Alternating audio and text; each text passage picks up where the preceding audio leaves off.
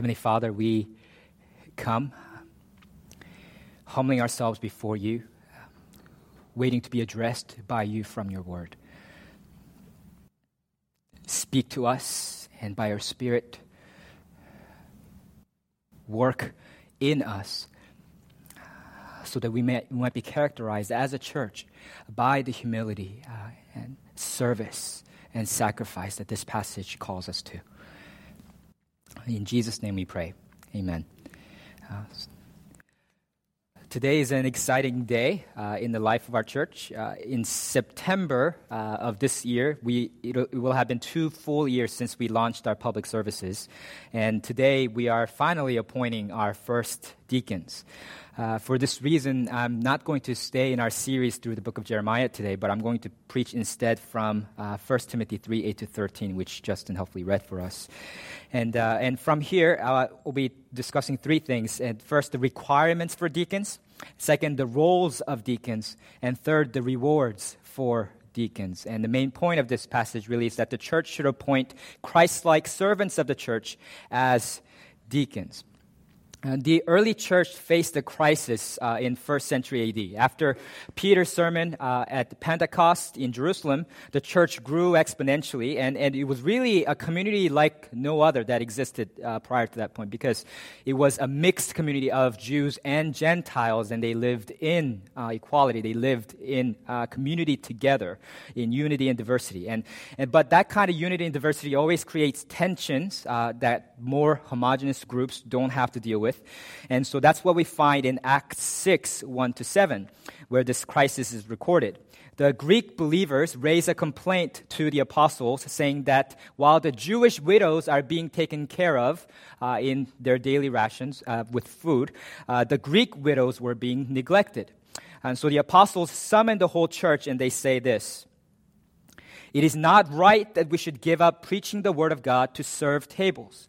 Therefore, brothers, pick out from among you seven men of good repute, full of the Spirit and of wisdom, whom we will appoint to this duty, but we will devote ourselves to prayer and to the ministry of the word.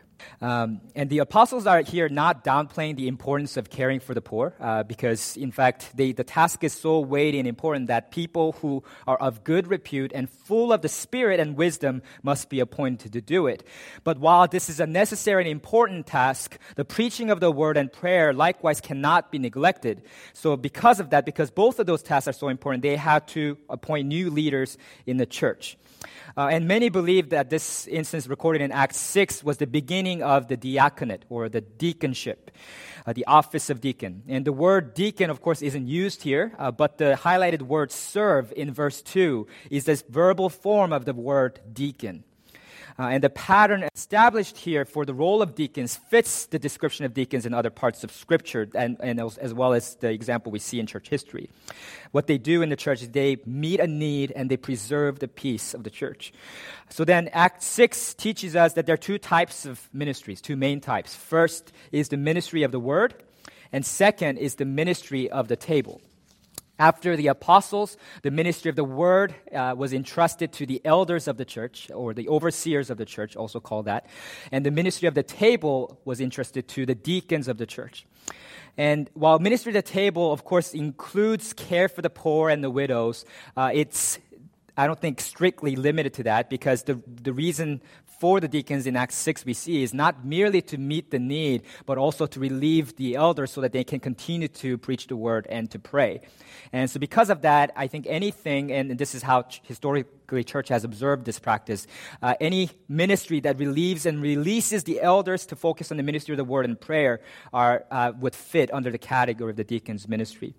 And so there are two offices in the church, and only two, and it's the elder, office of elder, and the office of deacon. And we see both of those addressed together in Philippians 1 1, for example. And uh, at the end of Act 6, in verse 7, we find out what happened as a result of this solution to the problem that faced, the crisis that faced the early church. And it says in Acts 6 7, and the word of God continued to increase, and the number of the disciples multiplied greatly in Jerusalem, and a great many of the priests became obedient to the faith. Uh, the possible crisis and schism of the church was avoided and the church continued to grow in unity and in faith. And that's really the hope uh, that we have as we appoint our first deacons as well, that that will be the result uh, that we see in our church. And so let's take a look first at the requirements for deacons uh, from this passage. Verse 8 says, Follow with me. Deacons likewise must be dignified, not double tongued, not addicted to much wine, not greedy for dishonest gain. Uh, so, first, the deacons must be dignified, uh, meaning they have to be worthy of esteem and respect. Deacons should be people who are not given in their lives to cheap, you know, crass or ignoble things and tendencies, but they should show, they should have the tendency toward good things, noble things, and worthy causes. And, and secondly, the deacons must not be double tongued. Uh, the word literally means speaking twice. It refers to repeating something that ought not to be repeated. So, for example, it would include betraying someone's confidence and repeating their secret to someone else. Or, secondly, it would also include any form of gossip and slander. Instead of talking to someone directly about an offense that they have caused or about their faults and flaws, you talk about it. Talk about that person with someone else. You're repeating it where you're not supposed to repeat it. Double tongued to talk twice. And so, deacons, because they're charged with keeping the peace of the church, they are not to be double tongued because that destroys community. Third, the deacons must not be addicted to much wine. The phrase literally means to be devoted to much wine. Right? Those who are addicted to alcohol devote themselves to it. They spend their fortunes on it. They sacrifice their relationships and their families for it. So to be devoted really means to pay attention to or to be occupy oneself with something. And by definition, that means a Christian cannot be devoted to the things of God and simultaneously be devoted to wine. Being controlled by the Holy Spirit excludes being controlled by wine. So deacons must not be devoted to wine. Fourth, the deacons must not be greedy for dishonest gain. They must not be people who sell, peddle religion for profit. Using their office and station for dishonest gain brings shame on Christ and his gospel. So the deacons must not be greedy for dishonest gain. Uh, before I continue, I just want to tell you that this passage is about deacons, but deacons, the qualifications for deacons, really is something that all Christians should aspire to. It's the characteristic of all godly Christians, so it's, it's applicable to all of us, it's pertinent to all of us. And then verse 9, look with me, continues. They must hold the mystery of the faith with a clear conscience. The mystery of the faith is a reference to the hidden plan of God from generations past that was revealed fully in Jesus Christ. So, in short, the mystery of the faith is the gospel or the good news of Jesus Christ, his saving message. And, and that gospel, they must, deacons must grasp firmly and they must hold onto the gospel with a clear conscience. Um, earlier uh, in chapter 1 of verse 19 of the same book, uh, Paul uh, charged Timothy in this way. He said, Wage the good warfare, holding faith and a good conscience.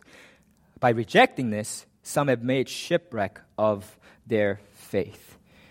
So there are people who, even though they have faith in the gospel, they go on sinning in spite of it. Unrepentantly, they go on sinning. And as they do that, they make shipwreck of their own faith itself.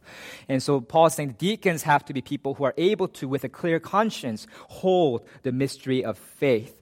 This doesn't mean that they have to be sinless. If that's the case, we'd have no deacons. But it does mean that the way they live should confirm the gospel rather than contradict it. Their faith in, in, the, in the good news of Jesus Christ must be borne out by the good works that they do in their lives and they should be able to hold the mystery of faith without feeling like a fraud and a hypocrite, not being condemned by their own consciences. So deacons have to be able to, with a clear conscience, hold the mystery of faith. And not only are deacons supposed to meet these character requirements, they must also, according to verse 10, be tested first. Then let them serve as deacons if they prove themselves blameless the worthiness of the deacon candidates are proven over time. So, and I think there's multiple reasons for that. One of them, Paul himself tells us later in chapter 5, verse 24. The sins of some people are conspicuous, going before them to judgment, but the sins of others appear later. Right? So, because of this, and, and it's important that the deacons first be tested. Uh, uh, and, and if they prove themselves blameless, they are to be appointed as uh, deacons. And this is why in our church we have diaconal interns first. That's the period of testing. Uh, and when they have proven themselves blameless, we appoint them as deacons as we're doing today. And the word blameless is a synonym of the word uh, that means above reproach. That was the character requirement for elders earlier in this chapter. And so that means the deacon's character must be of such quality that they do not bring reproach to Christ and his gospel.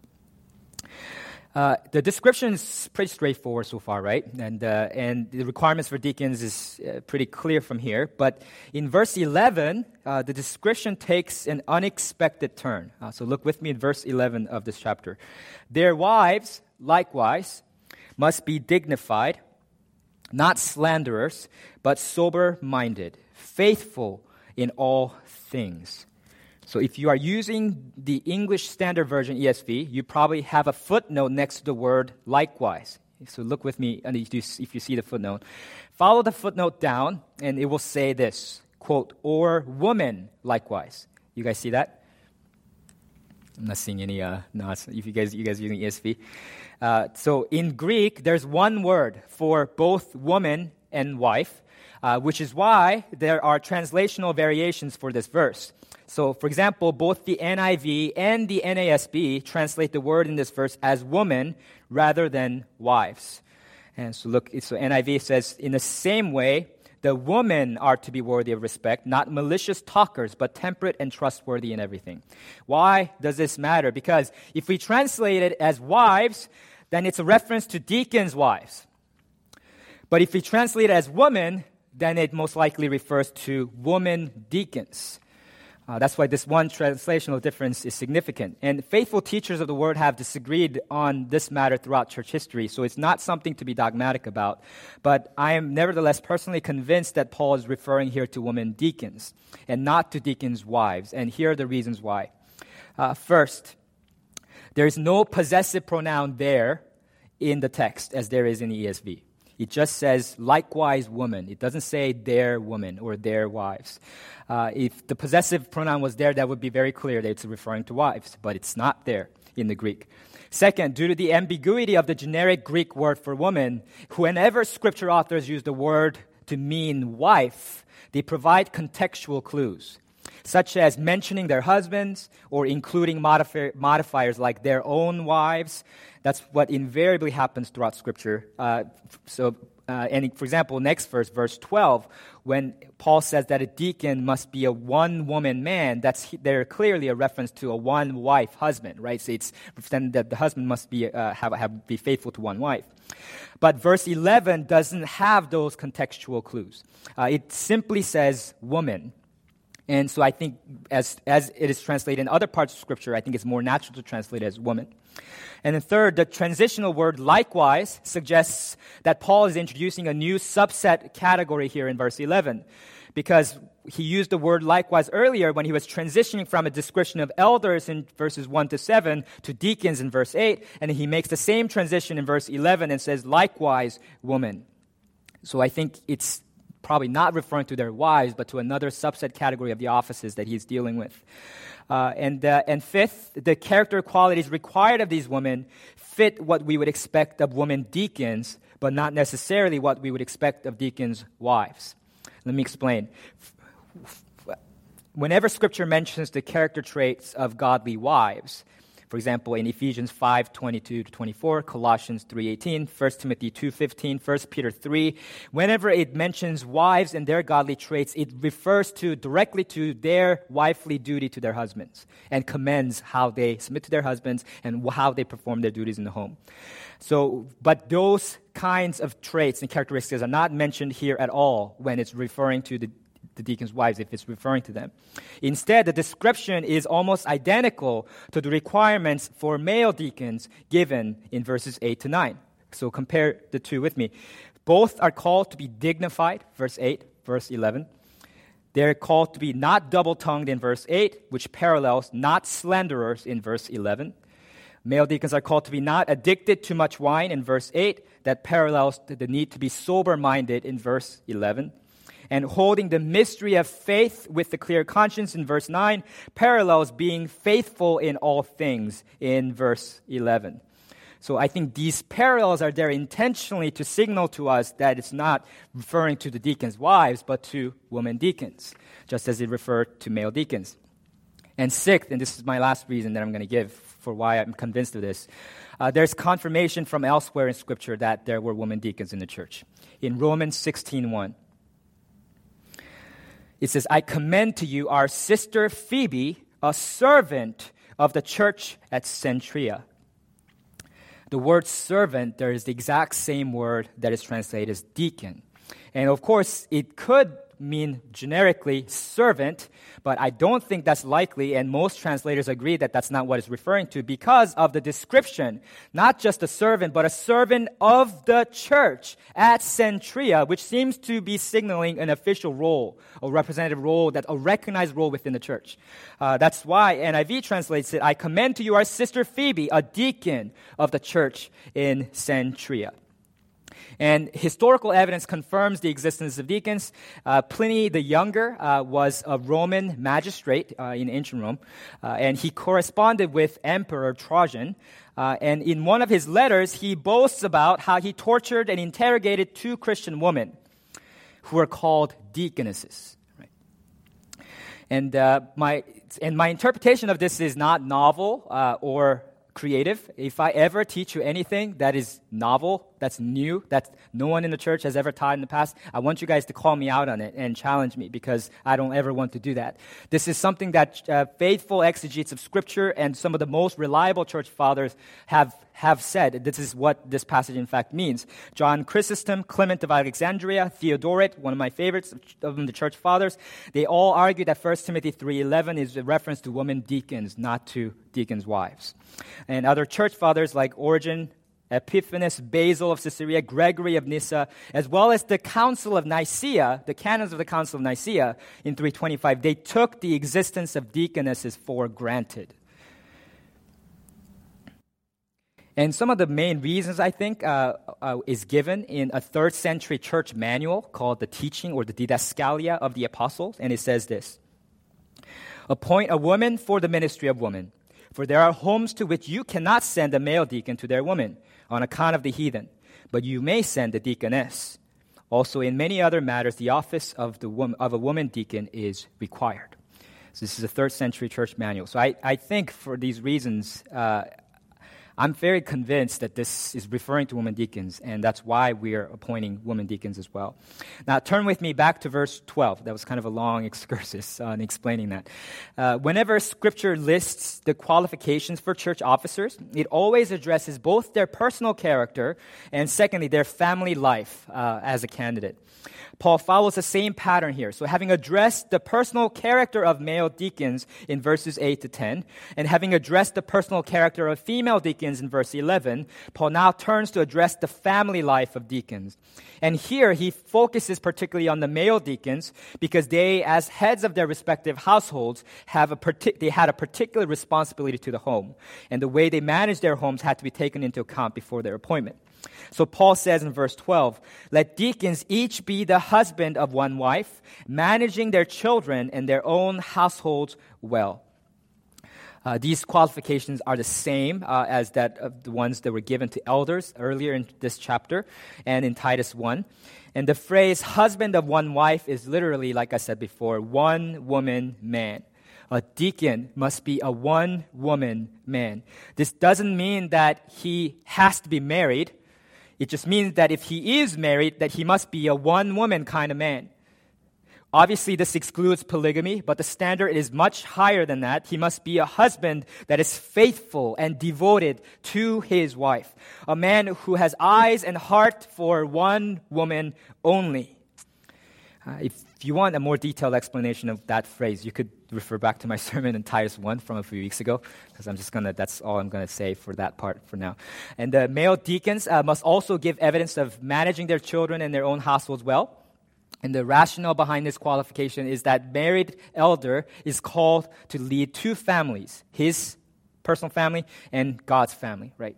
And the former, the, his, his uh, leading of his own family functions as the testing ground for how he will do in God's family. Because if the man cannot even manage his own family, which with which he has had, I mean, basically a family that he has had charge of from the very beginning of the life of the family, and with whom he even shares natural biological kinship. If he can't even manage that family, how will he manage God's family, which is far more numerous and more diverse? And with whom there is neither a natural kinship bond nor a legal right. How can you manage that kind of family well if you can't even manage your own family well when you have everything else going for you? That's the idea. And so these are the requirements for deacons. Uh, and notice that all the requirements here deal with the person's character and not with the person's competence. The world values intelligence, skill, and competence far more than they do personal character, and that's precisely why we see moral lapses, abuses, and scandals at all levels of corporations and governments. But that must not be the case with the church, as it has been in the past. We live in a city that has an overabundance of human resources. And to tell you the truth, I stopped being impressed by smart and competent people a long, long time ago. Smart people are a dime and a dozen. They're common. There's a lot of smart people in this world. Skilled people are a dime a dozen. You know what's really rare? Humble people, godly people, people who are dignified, not double tongued, sober minded, faithful in all things. That's rare. And as Christians, let's wear those characteristics as the badge of our honor and not conform to ourselves to the value systems of this world. And I want to speak directly to the deacon candidates for a moment. How you care, how you care for and lead the people in your respective ministry teams is far more important than what you are able to get them to do. Your character as a deacon is far more important for the advancement of the gospel than your competence, and I believe that's the implication of this passage. And this is why our deacons although they are very gifted in many ways, they're not necessarily the ones that are most gifted at everything that they do. What's been more important and prominent in our consideration of deacons has been their demonstration of Christ like servanthood. So, with that proper emphasis on the requirements for deacons, let's now turn to the second point the roles of deacons. The scripture actually doesn't tell us too much about the roles of deacons uh, what they do because it's more focused on who they are, what they should be like, rather than on what they do. So we kind of have to read between the lines a little bit, but it's, I think it's clearly here in the text. And the first uh, character qualification for uh, deacons, uh, well, he gave the character qualifications for elders in verses 1 to 7, and the deacons in verses 8 to 13, and they're very similar, but by comparing the two lists and see where they differ, we can figure out what the distinct roles of deacons are. And first, of course, is the title. Uh, an elder is called the overseer referring to his leadership and oversight over the church. The word deacon, on the other hand, means servant. It points to ministries of service. Uh, as H.B. Charles Jr., the pastor of Shiloh Metropolitan Baptist Church, puts it, elders serve by leading, deacons lead by serving. It's a little bit of a you guys follow this? Uh, elders lead, serve by leading, deacons lead by serving. This is a very helpful and memorable way to distinguish the roles of elders and deacons. Elders serve the church through their leadership, and the deacons lead the church through their service. And a deacon, according to verse 9, must hold the mystery of the faith with a clear conscience. And that's similar to the description of elders in Titus 1 9, which who must hold firm to the trustworthy word as taught. But then for an elder, there's also an added description. He says, in addition to holding firmly to the trustworthy word as taught, they have to be able to give instruction in sound doctrine and also to rebuke those who contradict it. That's a key difference between an elder and a deacon. In 1 Timothy 3, we see this as well. Look with me, go, go back a little bit on your Bible and go to verse 2 of chapter 3. Because if you look through the list toward the end of verse 2, it tells us that an elder has to be able to teach. Right? And that's not a requirement for deacons. Now, this doesn't mean that all elders teach with regularity. It seems clear that they didn't, according to 1 Timothy 5:17. But all elders have to be able to teach. And this doesn't mean that all deacons, no deacon is able to teach, but it, it means that deacons are not required to be able to teach in order to be a deacon. Uh, so it's, uh, it's, that's a key difference. So the, we could put it this way, a deacon must hold firm to the trustworthy word, and a, an elder must be able to teach the trustworthy word. So holding the word and trusting the word, I mean, and preaching the word or teaching the word, that's the key difference between the role of an elder and a deacon. And as we saw from Acts 6 in the beginning, right, the deacons were appointed to meet various needs, ministry needs that arise as the church grows, so that the elders can continue to pray and to preach the word. Uh, and, uh, and so those two primary, primary roles of ministry to the word and the ministry to the table is, I think, what Peter has in mind uh, when he says in 1 Peter 4, as each has received a gift, use it to serve one another as good stewards of God's varied grace. Whoever speaks as one who speaks oracles of God, whoever serves as one who serves by the strength that God supplies, in order that in everything God may be glorified through Jesus Christ.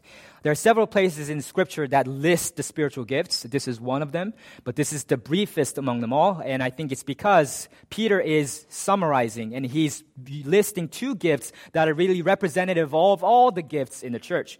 Because broadly speaking, we could classify every single spiritual gift either as a speaking gift or as a serving gift. And I think that's the representative leaders in those roles are the elders and deacons, respectively. Now, that's the role of deacons. Now, that brings us to the final point, and the deacon candidates are particularly excited about this one the rewards for deacons. Right. Sorry to break it to you, but there will be no financial compensation. well, we may get you a gift card or something because we love you, but uh, uh, there will be no, uh, there's no salary uh, because, uh, and but but there's far better rewards. Look at verse 13 with me for those who serve well as deacons gain a good standing for themselves and also great confidence in the faith that is in Christ Jesus. Notice the logical connection between this and the preceding verses. It says, for those who serve well. So that's the, this is the reason why the character requirements are non-negotiable because it's only those who exemplify such character in their service who will experience these rewards.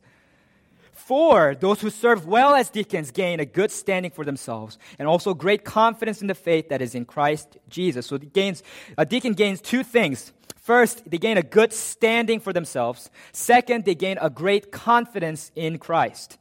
First, in their relation to the church, deacons gain a good standing because by serving faithfully, they win the respect and appreciation of the church. Deaconship is no menial task. It is an honorable office, and we rightly respect and appreciate faithful deacons. And the second, in their relation to God, deacons gain a great confidence in the faith that is in Christ Jesus. Faithful service rendered to the church strengthens the deacon's faith in Christ. This is because by serving humbly, the deacons imitate and grow more like Christ, who came not to be served, but to serve. In Matthew 20, 25 to 28, when his disciples were bickering among themselves about who among them is the greatest, I'm the greatest disciple. I will sit at the right hand of God.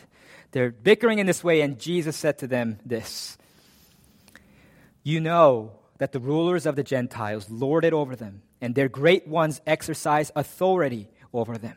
It shall not be so among you. But whoever would be great among you must be your servant, and whoever would be first among you must be your slave. Even as the Son of Man came not to be served, but to serve, and to give his life as a ransom for many. Right? Christ is the Son of God. He was the darling of heaven the delight of the Father in eternity past. Yet he became a son of man so that he could save us from our sins. Jesus, of all people, deserved honor. Of all people, he deserved glory. To have everyone bow down before him wherever he goes, to put the red carpet under him wherever he goes, to serve him with all their life. That's what he deserves. And he humbled himself and chose the shame of the cross. He died for our sins so that we could live and have eternal life. Jesus lowered himself to the lowest place that any human being has ever gone so that he could lift us up to glory with God. Jesus came not to be served, but to serve and to give his life as a ransom for many. So let me ask you do you have a desire to be great? Because Jesus said, Whoever would be great among you must be your servant. The servant, again, same word as deacon.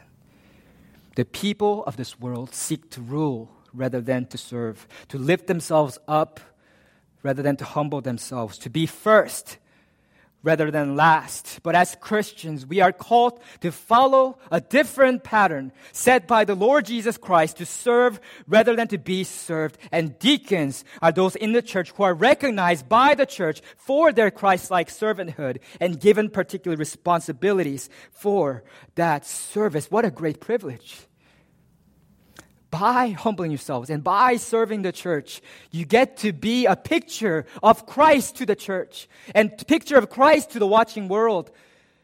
As you humble yourselves and as you serve the church sacrificially, you give off the aroma of Christ.